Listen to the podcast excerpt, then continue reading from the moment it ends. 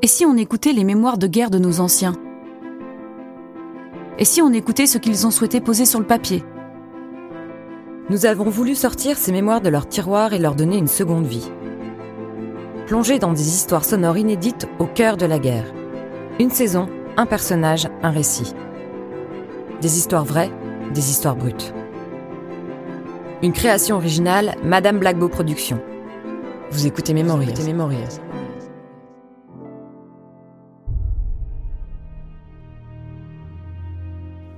Épisode 2 Le courage au combat. Nous sommes le 14 mai 1940. Enfin, les emplacements de batterie ont été creusés.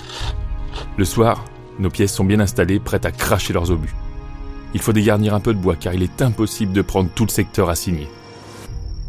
Pendant ce temps, la 6 compagnie se forme en point d'appui à environ 400 mètres en avant, dans un bois allongé qui se trouve au pied du plateau de Stone.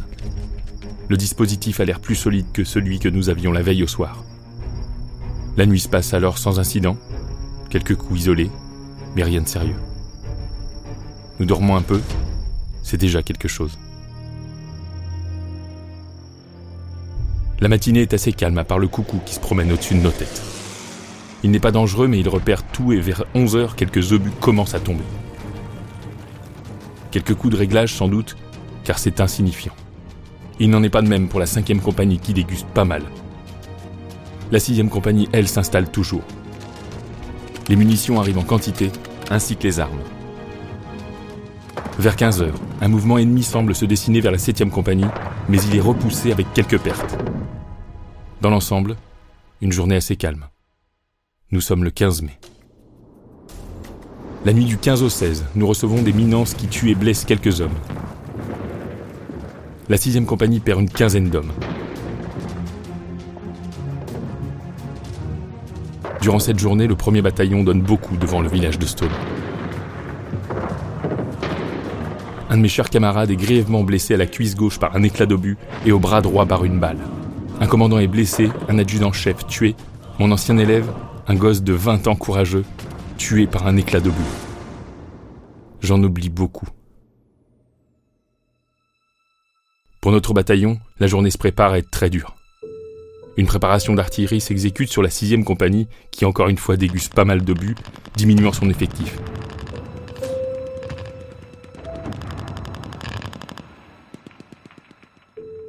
L'attaque débouche, mais est clouée au sol par le tir de nos 75 et de mes mortiers de 81, puis complètement arrêté. La 7 compagnie subit à peu près le même sort. Nos brancardiers ont du travail et sont très courageux. Le médecin n'arrête pas de soigner les blessés. Nous avons beaucoup de morts et de blessés dans notre point d'appui. Un sergent-chef de la sixième, un ami, est blessé grièvement, ainsi que mon brave curé sergent. Lui a reçu un éclat d'obus en pleine face. Il est défiguré. L'obus lui a enlevé une partie du nez et le palais. Il souffre beaucoup avant d'être évacué. Mes mortiers se donnent à fond, à part quelques hommes. La nuit se passe, quelques minances tombent de temps en temps, sans grand mal. C'est alors que le lendemain matin, Stone est attaqué. La mission de la 6 compagnie est d'occuper l'observatoire de Stone. Deux sections de voltigeurs doivent y participer appuyées par une section de mitrailleuses. Je fais un tir de protection sur le flanc droit de façon à faciliter l'avance de la 6 compagnie. Nos hommes montent sur le piton mais sont obligés d'abandonner. Ils allaient être coupés. Pendant ce temps, la 7 compagnie est prise à partie et fait 40 prisonniers avec des pertes. Un sergent et un autre adjudant blessés aux jambes par éclat d'obus prennent la direction du poste de secours régimentaire en s'appuyant l'un sur l'autre. L'évacuation des blessés est difficile. Nous n'avons pas d'ambulance et presque tous nos blessés sont évacués par chenillette. Ils arrivent à moitié morts au point de commandement car toutes les routes sont défoncées. Nos morts, nous les entassons en attendant d'avoir la possibilité de les évacuer. Plusieurs sont là depuis deux jours. Une journée donc très dure pour le bataillon. Les pertes sont élevées, mais l'ennemi n'est pas passé. Partout il a été repoussé. La nuit est calme, malgré quelques rafales de mitraillettes. Aucun coup de feu n'est tiré par la septième ou la sixième. En ce qui concerne la cinquième, elle tiraille toute la nuit. Le lendemain matin, deux parachutistes sont faits prisonniers, mais l'un d'eux se fait tuer plutôt que de se rendre. Le début de journée est une accalmie, nous en profitons pour préparer des tirs sur quelques armes repérées. Vers 14 heures, le point d'observation du bataillon nous annonce que Stone se remplit d'éléments ennemis et demande un tir sur le centre du village. Le tir indirect est réglé minutieusement. Je débute le réglage, mes coups sont observés par le poste d'observation, ceux-ci atteignent l'objectif, le tout arrosé de 70 obus. L'ennemi est en déroute, c'est une débandade pour tous. L'attaque est réduite à néant. À 16 heures, nous commençons à recevoir des obus. Le bombardement se poursuit tard dans la soirée. Nous apprenons alors que les Allemands prévoient d'attaquer à 3h30. Le renseignement nous est parvenu par radio ER40, ce poste étant utilisé par un Alsacien.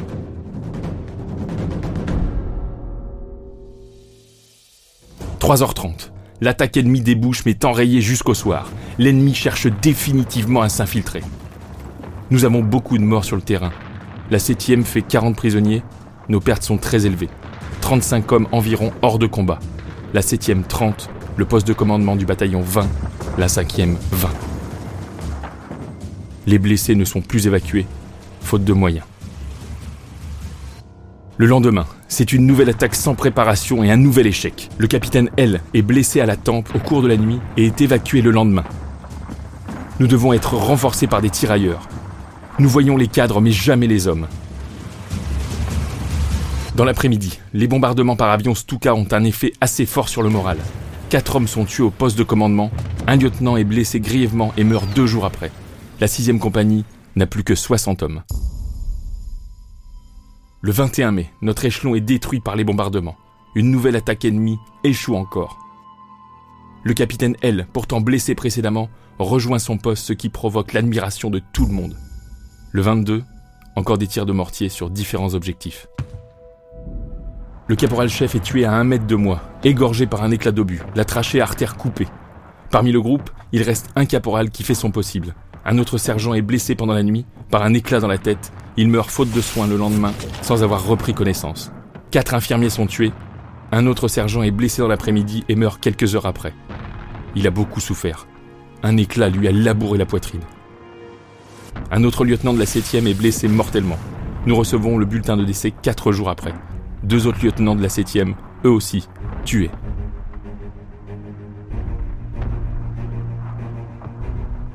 L'effectif diminue tous les jours. Le commandant de la compagnie, le capitaine D, est blessé grièvement et meurt à son emplacement de combat. Le sous-lieutenant prend alors sa place. Le sergent de la sixième est tué. Le commandement est alors assuré par un autre sergent-chef. Vers 14h, une compagnie allemande, l'arme à la bretelle, débouche d'un bois à 500 mètres du poste de commandement et avance dans notre direction. Les mitrailleuses se réveillent brutalement. Mes mortiers mis en batterie à vue directe achèvent de disloquer cette compagnie un peu hardie. Le succès est complet. Après les bombardements, nous rencontrons encore une attaque intensive qui, comme toujours, est repoussée, mais engendrant de lourdes pertes. Les morts ne sont pas relevés et l'air devient irrespirable par moments.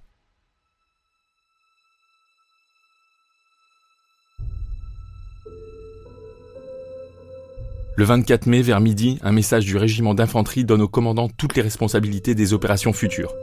Objectif résister le plus possible et sauver ce qui reste du personnel, soit environ 200 hommes valides.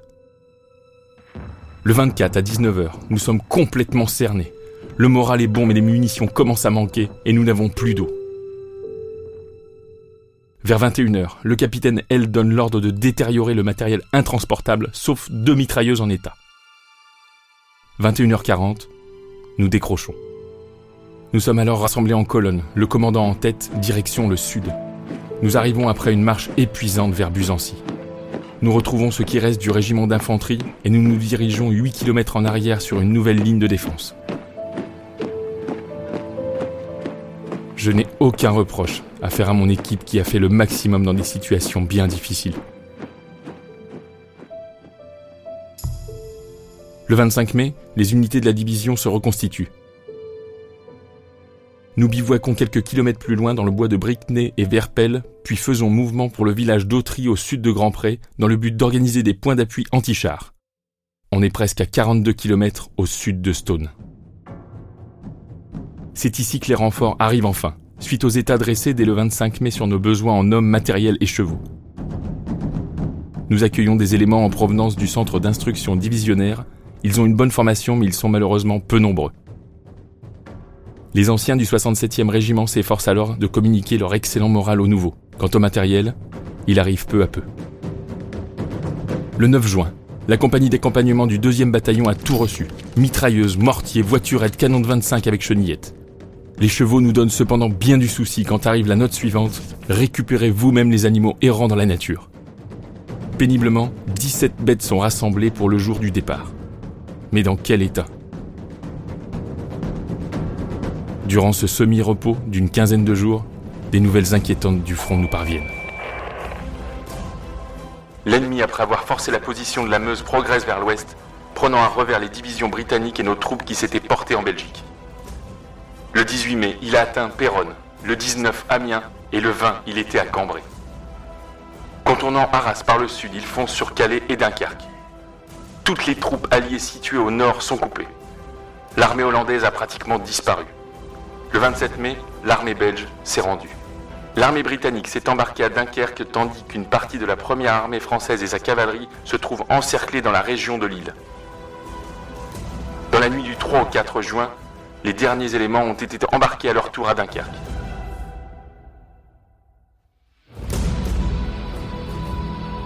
Mais une toute dernière nouvelle arrive et nous frappe doublement. Les Allemands ont franchi l'Aisne, ils sont à Soissons. Le 10 et 11 juin 1940, le bataillon fait mouvement dans l'après-midi. Après quelques courts arrêts, ordre et contre-ordre, nous recevons la mission de nous installer définitivement de part et d'autre de la RN 77 à la hauteur de Machaut. En fin de matinée du 11 juin, je suis à Sémide avec ma section qui est mise à disposition de la 6e compagnie pour l'établissement d'un point d'appui. Le secteur est relativement calme, mis à part quelques chutes d'obus qui interrompent momentanément les travaux de défense. La nuit arrive, les guetteurs sont en place. Tous pensent à récupérer de la nuit précédente passée sur les routes. Mais un ordre parvient au chef du point d'appui, repli vers le sud. Commence alors une nouvelle marche pénible et démoralisante sur la nationale qui relie Attigny à Suip. Les hommes sont épuisés et s'endorment à chaque pause. Après plus de 20 km de marche, nous nous arrêtons au sud de Soins, au voisinage de la ferme des Wack, et nous nous installons face à l'ouest. Les Allemands occupent en effet la montagne de Reims, à 50 km ouest, et progressent en direction de Suip. Cette fois, ma section est affectée à la défense du poste de commandement. Les hommes sont admirables de courage. Ils n'ont pas dormi depuis 48 heures, ils n'ont pas mangé depuis 24 heures, ils ont parcouru des dizaines et des dizaines de kilomètres à pied, et pourtant, à midi, les mitrailleuses sont enterrées et prêtes à fonctionner dans d'excellentes conditions. C'est vers 14 heures que j'apprends une nouvelle qui me touche profondément. Un de mes amis a disparu. Mais dans quelles conditions? Il a reçu la mission de pourvoir l'approvisionnement en essence des chenillettes auprès d'un dépôt de carburant, puis de le faire brûler. La première phase est en train de se réaliser quand l'ennemi le mitraille avec les deux conducteurs qui l'accompagnent. Tous trois sautent immédiatement dans les fourrés voisins. Seul mon ami ne rejoint pas le point d'appui. C'est beaucoup plus tard que j'apprends qu'il a été fait prisonnier. Dès lors, nous sommes en contact avec les Allemands. La ville de Soins est violemment bombardée. Les chars arrivent. Malgré leurs tirs, le conducteur de la chenillette déjà cité à Stone pour son courage réussit à sauver un canon de 25 quand arrive à 17h l'ordre de repli.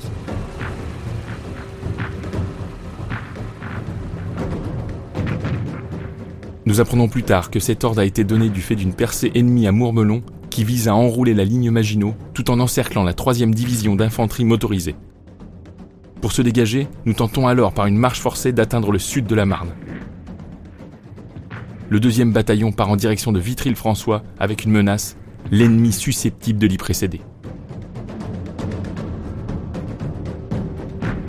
Toute la nuit, le mouvement de retraite s'effectue dans des conditions épouvantables. Encombrement des itinéraires, région transformée en bourbier par un violent orage, des hommes arrivant à la limite de l'épuisement après trois jours de marche et de combats continuels. Et pourtant, les compagnies restent groupées.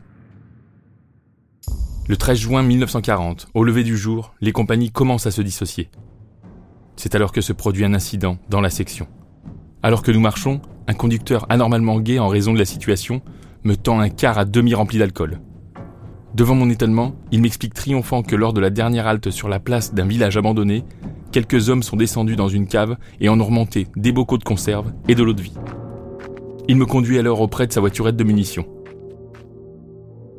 Camouflée sous une capote, trône une dame Jeanne de 25 à 30 litres, pleine au 4 5 e Tout en cheminant, je pense au danger que cela pourrait représenter pour des hommes fourbus et poursuivis par l'ennemi. La colonne marque un temps d'arrêt. J'en profite pour faire poser la dame Jeanne à terre sur le bas-côté de la route et commande Videz-la Stupeur autour de moi. Personne ne bouge. Je réitère l'ordre. Videz cette bonbonne Un sergent s'avance, un coup de crosse de fusil est donné et le liquide se répand dans le fossé. L'odeur envahit l'air. Je croise le regard réprobateur de mes hommes. Dans le groupe s'élève alors un murmure auquel je répondis par En La marche reprend. Quelques heures plus tard, les Allemands allaient être sur cette même route et auraient fait prisonnier des soldats endormis, ivres de fatigue, mais parfois aussi ivres d'alcool.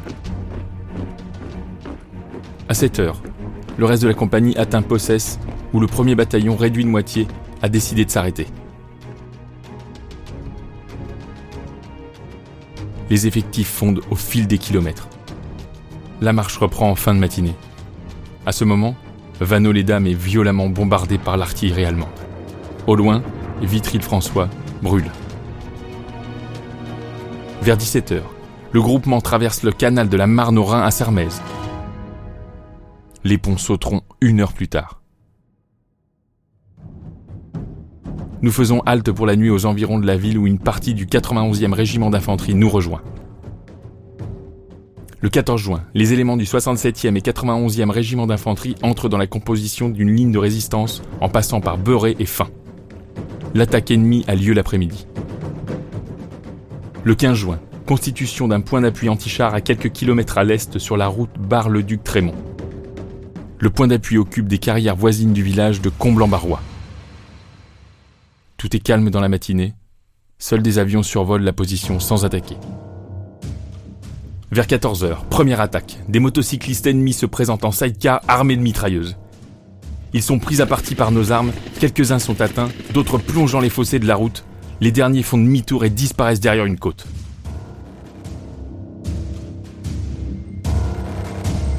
Vers 16h, les Allemands reviennent en force avec chars et automitrailleuses.